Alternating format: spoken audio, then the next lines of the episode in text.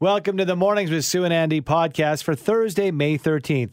We begin with an update on the 2021 edition of the Calgary Stampede. We speak with global reporter Sarah Offin on the Stampede's current plans, which include a different, socially distanced version of the greatest outdoor show on earth. And then we get the latest on Wednesday's late night announcement by UCP MLA Todd Loewen that he's stepping down as the caucus chair. Global reporter Bindu Suri joins us and talks about what sort of an impact this will have on the party moving forward. We've heard of the various side effects that are possible after receiving a COVID 19 vaccine, and now stories are emerging of the shot having an impact on women's menstrual cycles. We discuss with the director of the Center for Menstrual Cycle and Ovulation Research at the University of British Columbia. And finally, dog adoptions are way up over the past year. But will the surge of pandemic puppies create a canine crisis? We talked to a professor of anthrozoology to break down the issue. 709 mornings with Sue and Andy. Calgary's biggest outdoor event of the year is planning to go ahead this summer, but how will the Stampede look amid the pandemic? Uh, with an update on what's in the works and what modifications will have to be made, we're joined by Global News reporter Sarah Offin. Good morning to you, Sarah. Good morning. Giddy up, Andrew. Giddy up. Is it Yahoo or Yahi? Yeehaw. I'm not sure. Uh, Don't even get into yes, it. Yes, there's a huge debate unto itself. I want to I want to ask you about this because the Stampede came out with an announcement yesterday on uh, potentially what the Stampede might look like. Can you give us some of the details uh, in, in what's on the works right now? Yeah, so this is our first sort of peek under the hat, so to speak, in terms of what the pandemic stampede could look like. Now, I, I do suppose that we had some version of that last year with sort of drive-through pancakes and the like. Uh, but the Calgary Stampede is promising an upgrade, a little more cowbell, uh, a little more fun from down here at Stampede Park. So uh, organizers, uh, of course, have over 200 acres of land to play with here, and uh, they do tell us that they are going to be using all of that making sure that people are physically uh, distanced. So you can think uh, all the midway, the rides, the deep fried food, uh, all the mini donuts, but less of the lines. So uh, the exact details are sort of still in flux. We, we're not sure whether we're going to see things like the Nashville North parties, but you can probably expect to see time tickets, uh, pre-purchase tickets, uh, lots of uh, physical distancing markers, that kind of thing. I think we can all agree, Sarah, that we always need more cowbell. But that being said, you know, I th- I think that it was saying a lot that they're they weren't saying a lot. Do you know what I mean? There wasn't a whole lot of detail because how do you decide what's going to happen in July? And even if we are, you know, in a better state of things, I don't know if we're we've opened up our text line this morning and people are not really hot on the idea. I, I'm actually kind of surprised by some of the responses that we're hearing this morning. But I mean, if you keep in mind our restrictions currently have us limited to outdoor gatherings of no greater than five right? people. We usually see about 1.2 million people through the gates here, 1.4 million in our record year uh, back in, in 2012 when we had the centennial. So it's going to be interesting to see whether people come out for it. I mean, we've got a Twitter poll up this morning, and so far about uh, 67% saying that they're not yet feeling uh, ready to pull out those cowboy boots and dust off the denim uh, just yet to get back to to these summer events. So I think that there's still a lot of unease from people. I think time is going to tell, but you know, as as the prime minister had said, this is our, our one dose summer coming up, and it, it's going to take some time to see uh, exactly what that is going to look like and and what people's comfort level will be. Yeah, and you know, with a statement like that, our one dose summer, I'm wondering if the Stampede gave any further indication of when there will be another announcement or. Is there potentially a kill date to, to, to change or modify this plan that's been given? That's a really good question. I can tell you that we have been hounding the Stampede, uh, you know, on I would say at least a, a biweekly basis, talking to them about, you know, where things are at and, and where they're going, whether this is something that, um, you know, may eventually get get axed. And at this point, they, they sound very confident that they are going to go ahead with something, but still very scarce, as you mentioned, on details in terms of exactly what that event is going to look like. Well, we'll continue to hound you as you continue to hound them, and maybe someday we'll find out exactly what the stampede might look like for this summer. Thanks for joining us, Sarah. You're welcome. Appreciate it. That's Global News reporter Sarah Offin. You know, we'll get to some of your texts because, like you say, uh, Sue, I, I think if, if we've had 15 texts on this, I think two people said I'd mm-hmm. go. Uh, you know, uh, why not? But Brian had a very good point. Uh, Brian, who operates the program, uh, he's the brains behind the operation. Really, yeah. There's some, some props for you, Brian. He he was saying because here's what you have to think about. What does Stampede mean to you? And Brian indicated something that has really nothing to do with Stampede Park, and it's the Stampede breakfasts in the mm. communities. I would suggest in the malls. And last year, my family we very much enjoyed the drive-through Stampede breakfast. You know, you had to hop in the car and go through yeah. a million different just turns. Pop them through your window. But it was different. But yeah, to that point, if that's what you embrace, maybe the big Chinook breakfast or the one in Market Mall or Southcentre Mall or you know the small community. I don't think I don't that. think that could happen. You can't I, I distance those people in that line. It's too those lines are massive, as we all know. Yeah. So, I mean, I guess to to a large extent, what does Stampede mean to you? For some people, it might mean having to be among hundred thousand people, shoulder to shoulder, or going to like the Nashville North or the Cowboys tent for a concert. And I, I don't think those are going to happen. Yeah, even if you bubbled people, say Nashville North, you bubble people at the beginning of the night. It just sounds perfect, right? Oh, everybody's in their own little group, their little family we all know what happens at Stampede once the booze starts to flow and the night starts to go on. There is intermingling of anyone and everything. So I don't know how you could possibly control that. Here's another take, too. A texter saying, Our family has exhibited at Stampede over the past 25 years. We obviously missed last year. And even if Stampede invites us, we will not be prepared to show already a month past the beginning of the training season for the animals in preparation of showing for this season. So, no, we will not be attending Stampede this year. This texter is going to be going. No issues with Stampede.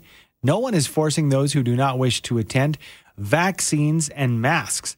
Well, I guess that's another question we can ask you.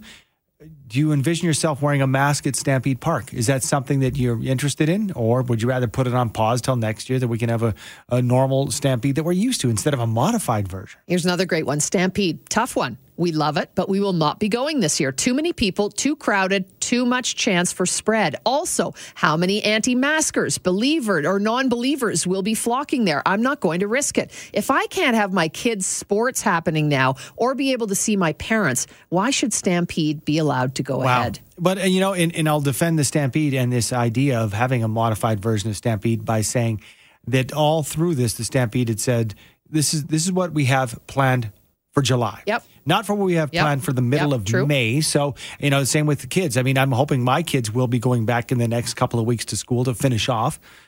Time will tell, but there's so many uncertainties. Ingrid says, Hey there, it's Ingrid. I do not agree that we should have Calgary Stampede this year. Very dangerous thing to do when we've had a deadly disaster of a serious pandemic ravaging the world. Mm-hmm. And that's, you know, those are the optics too. Is it a bad look? Optics. A great point, right? Does, does, does that scar you if you're the Stampede and the provincial government? Because it really seems, from all accounts that I've heard, Jason Kenney and the provincial government really wants Stampede to go ahead. Because let's face it, there are optics involved, as you say. It yeah. looks good if we can go ahead with this event because it means this province is coming out of it. We've done a good job in getting our vaccines to our people and, and getting the people with shots in their arms. So you know, there's a lot involved in this, not just the stampede, but yeah, it's so not them just making more. one decision. Yeah, and uh, you know, at the same time, you've got to look at you know, when we use the term optics, the playing field. So, does this mean that if the we allow the stampede as a government and as a society to say, okay, that that'll work for us, what other things are opening up? Are, are those others going to stay closed? Are you making a special exemption or will we be there come July 9th? Somebody else saying people can't live in fear for the rest of their lives. I think if anything has come out of this, it's that a lot of people are feeling they have to isolate and stay isolated. So, yes, I will go to Stampede. 719. In a Facebook post last night, Central Peace Notley MLA Todd Loewen says he is stepping down as chair of the UCP caucus and he's asking Jason Kenney to also resign from his position. In his post, Loewen said he no longer feels confident in Alberta's leadership. To break down all of this, we're joined this morning by Global News reporter Bindu Suri. Morning, Bindu. Good morning, Sue. Thanks for being with us. This is, wow, quite the slap in the face for the Premier. Yes, well, this is a very strongly worded letter. It's very specific and clear. So Loewen had posted uh, this letter on social media on his Facebook page. It's the letter he says he sent to Jason Kenney to inform him that he is stepping down as UCP caucus chair. And he says, quote, it's due to persistent issues of dysfunction within the government. Uh, he added that he's desperate to save the movement and he's committed to staying in the party, but he believes the primary source of the dysfunction, Premier Jason Kenney, must be removed. So he did not mince uh, any words there. He says that uh, his input as an elected official is rarely considered. Uh, he uh, thanks the premier for his service, but he wants to be able to speak more freely. And so that is why he is stepping down as chair of the UCP caucus. This uh, post was by Loewen. He's representing and speaking on his own behalf. However, uh, he's not the only UC, uh, UCP uh, uh, backbench member to, to break with Kenney's government to a large extent. Back in April, over healthcare restrictions aimed at reducing the spread of COVID 19, 18 UCP backbench members came forward. So, at this point, are any of those, to your knowledge, coming forward with something like Loewen is doing? Because I know there has been some dissension. Yeah, absolutely there has. Yeah, there was that letter earlier last uh, month that, uh, as you mentioned, dozens of uh, UCP MLAs did sign. Uh, we haven't heard any of them coming forward in reaction yet, but keep in mind this letter that Loewen posted was posted around midnight. So really people just starting to react and, and reactions coming in. So I would be surprised to see some MLAs definitely supporting this because they have supported um, that pushback against COVID-19 measures that uh, we are, of course, in the midst of right now. But I will say that this letter today from Loewen did not mention COVID-19 at all. In fact, he mentioned uh, doctor negotiations haven't been going well, uh, things like that. So he actually didn't even mention um, the, the, state of the public health measures. Uh, but we have heard MLA speaking out against that. Uh, so that's the only thing Kenney has really responded to. He has said that this is really just frustration over COVID-19 restrictions, and that's why we're hearing from MLAs who are so upset. Uh, but this letter, again, didn't really point that out.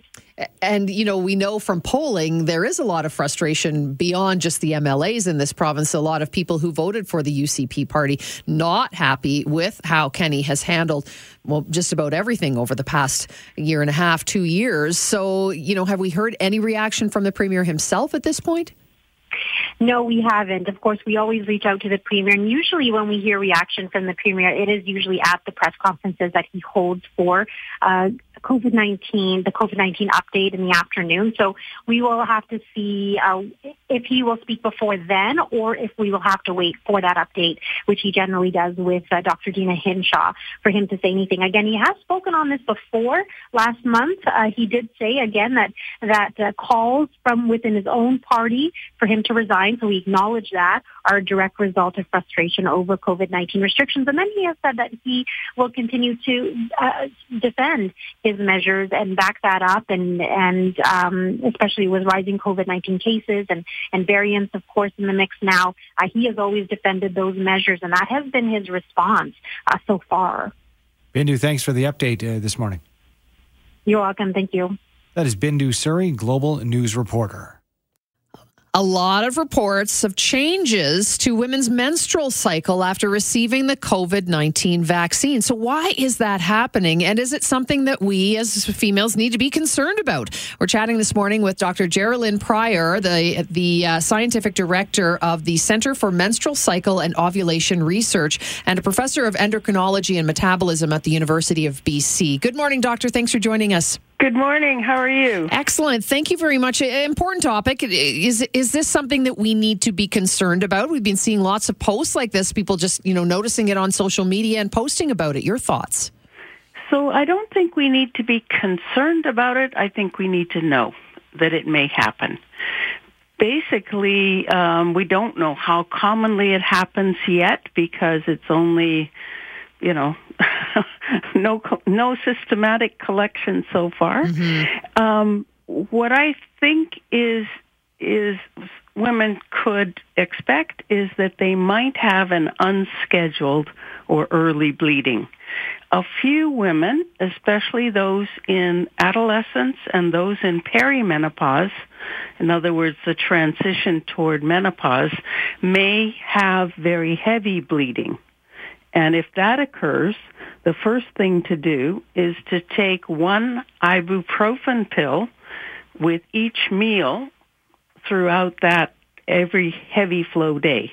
And that'll help decrease the amount of flow. Okay, uh, so Dr. Prior, you mentioned you know uh, moving ahead after the vaccine, but is there anything that a, a woman can do to mitigate it ahead of getting the jab? I don't think so, and it, we really don't know why it's occurring yet. it's clear it's a real thing. Um, the important a message for women to take home, though, is that this is only a temporary, single episode, um, annoying, irritating, but not dangerous situation. Well, that's a good thing for sure. So, uh, can you say, sort of based on your knowledge and your experience, what might be happening here? Why this might be, uh, you know, happening for women? What I'm thinking and what the evidence is saying so far to me is that the the people who are experiencing this are women who, for reasons of the stress of the pandemic or or the time of their reproductive life cycle are not ovulating normally. In other words, their cycle is composed primarily of a stimulation from estrogen without progesterone. That means that the lining of the uterus has gotten thick and juicy and is more fragile and some acute stress related signal then triggers it to bleed. Do we know, and again, like you say, this is just coming in, it's new info, and obviously the whole pandemic is new to us. Do we know if this is related to one particular uh, type of vaccine and one particular brand? It doesn't seem to be. It seems across the board. And just just out of interest, um, there was a report, a very good scientific article about women who were um, part of a um, Black Lives Matter protest in Portland, Oregon, who were tear gassed. And they reported an uncannily similar hmm. experience mm. with unexpected bleeding. Very interesting. Now, did I read somewhere that the, this is something that I, I, didn't know before this, but that the uterine lining is, is somehow connected to our immune system? So, does it make sense there might be a you know something like this happening? I know I've heard many people, yes, of course, every part of our body is connected to the immune system. But I think that the immune, I don't understand a mechanism mm. by which the immune system would do this. And most of the immune things that we're seeing that are particularly in women take longer than the one to five days in which women report an unexpected period. Dr. Prior, just to clarify, this is not age dependent either. Again, something you, you mentioned something about adolescence earlier in the conversation here, but if a, a preteen, uh, just at the beginning of, of menstruation, uh, same effects as, as, as a woman perhaps in her 30s? Oh, sure. It can affect women of any age, and I. But I just think it's more common because uh, adolescent or teenage women and perimenopausal women are ones we know already are more likely to not be ovulating normally. Well, it's a fascinating discussion, most definitely, and we'll be watching uh, for more results as we get further into uh, vaccinations. Thank you so much for your time this morning, Doctor. You're welcome. Good talking to you. And to you. Thank you so much. That's Dr. Jerilynn Prior, Scientific Director for the Center for Menstrual Cycle and Ovulation Research at the University of British Columbia. At 642, dog adoptions are way up amid the pandemic, but so are pet surrenders. And one anthrozoology mm. professor at the University of Windsor is worried the puppy surge could turn into a canine hmm. crisis. Mm. Some owners maybe not ready for the responsibility that comes with owning a dog. To discuss, we're joined this morning by Beth Daly. Good morning, Beth. Good morning. Appreciate your time. Thank you so much for joining us. You know, can can you compare it to the hoarding of toilet paper and hand sanitizer and the things that we were all trying to get our hands on at the beginning of this thing? Can you compare this this dog surge?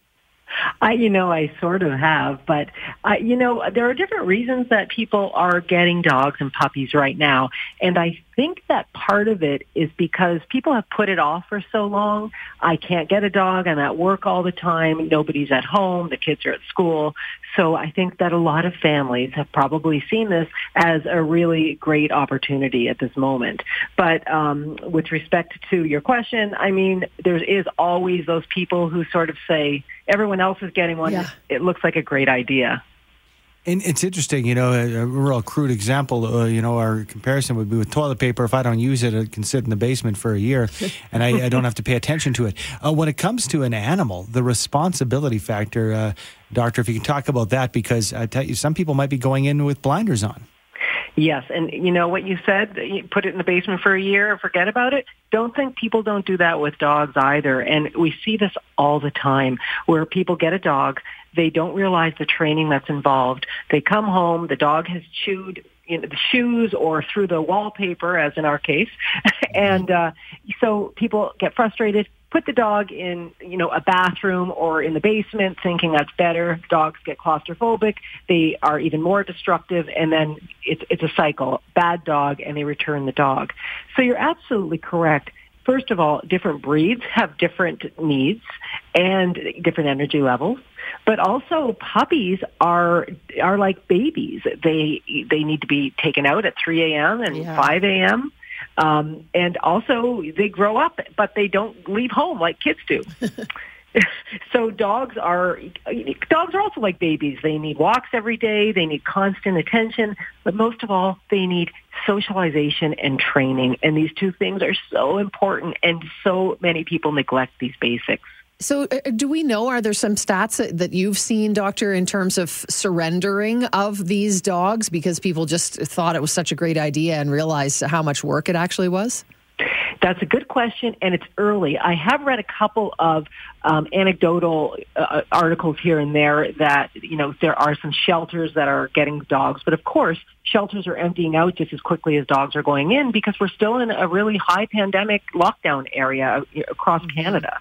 So I'm in Ontario and we're still in really heavy lockdown right now, and uh, so you're not seeing this yet. But I'm I feel pretty strongly that in a year to two years we will probably see a surge in shelters of one and two year old dogs that are quote badly you know badly behaved or you know the experiment failed yeah. we we that dog didn't work out with our family so, so, so, doctor, what advice? We want people to have pets. We want people to have happiness, and we want these pets to have a home. But we want it done properly. What advice would you give to somebody who's been considering taking on a dog, as far as uh, being prepared? What, what can they do? Absolutely. Thank you for saying that. We do want people to have dogs. I personally feel very badly um, for people who want dogs, but they look at the cost, single parent families or you know people who are just living hand to mouth, but would like a dog. It's, it's very unfair when we look at things like vet bills and um, training fees and pet food costs. It's it's a struggle, and I I am of the feeling that everyone is as entitled to a dog if they really want one as the next person is, but go in with your eyes open. If you're going to get a dog, and I get a rescue, that's terrific, but talk to the shelter before you get the rescue. Mm-hmm. And a mm-hmm. good shelter will have you spend time with that dog and they, and ask you a lot of questions about the suitability for your family. If you're getting a purebred, this is a really important point. If you are getting a purebred, you must check out the breeder because there are there are all kinds of breeder scams going on right now where people are taking money. Um, they are charging four, five, six thousand dollars for dogs. Those are not good breeders. A good breeder will have a waiting list. If somebody tells you, "Hey, great, I'll have a puppy for you," you know, in a month or in a week, that is not likely unless it's an unusual circumstance. It is not going to be a reputable breeder. And if you're getting a purebred, check out the breed. if you don't want a dog that barks and digs, a terrier is probably not for you. yeah, great reminders, great advice. Thanks for the discussion this morning. My pleasure. Thank you so much. Appreciate it. That is Dr. Beth Daly, Associate Professor of Anthrozoology at the University of Windsor.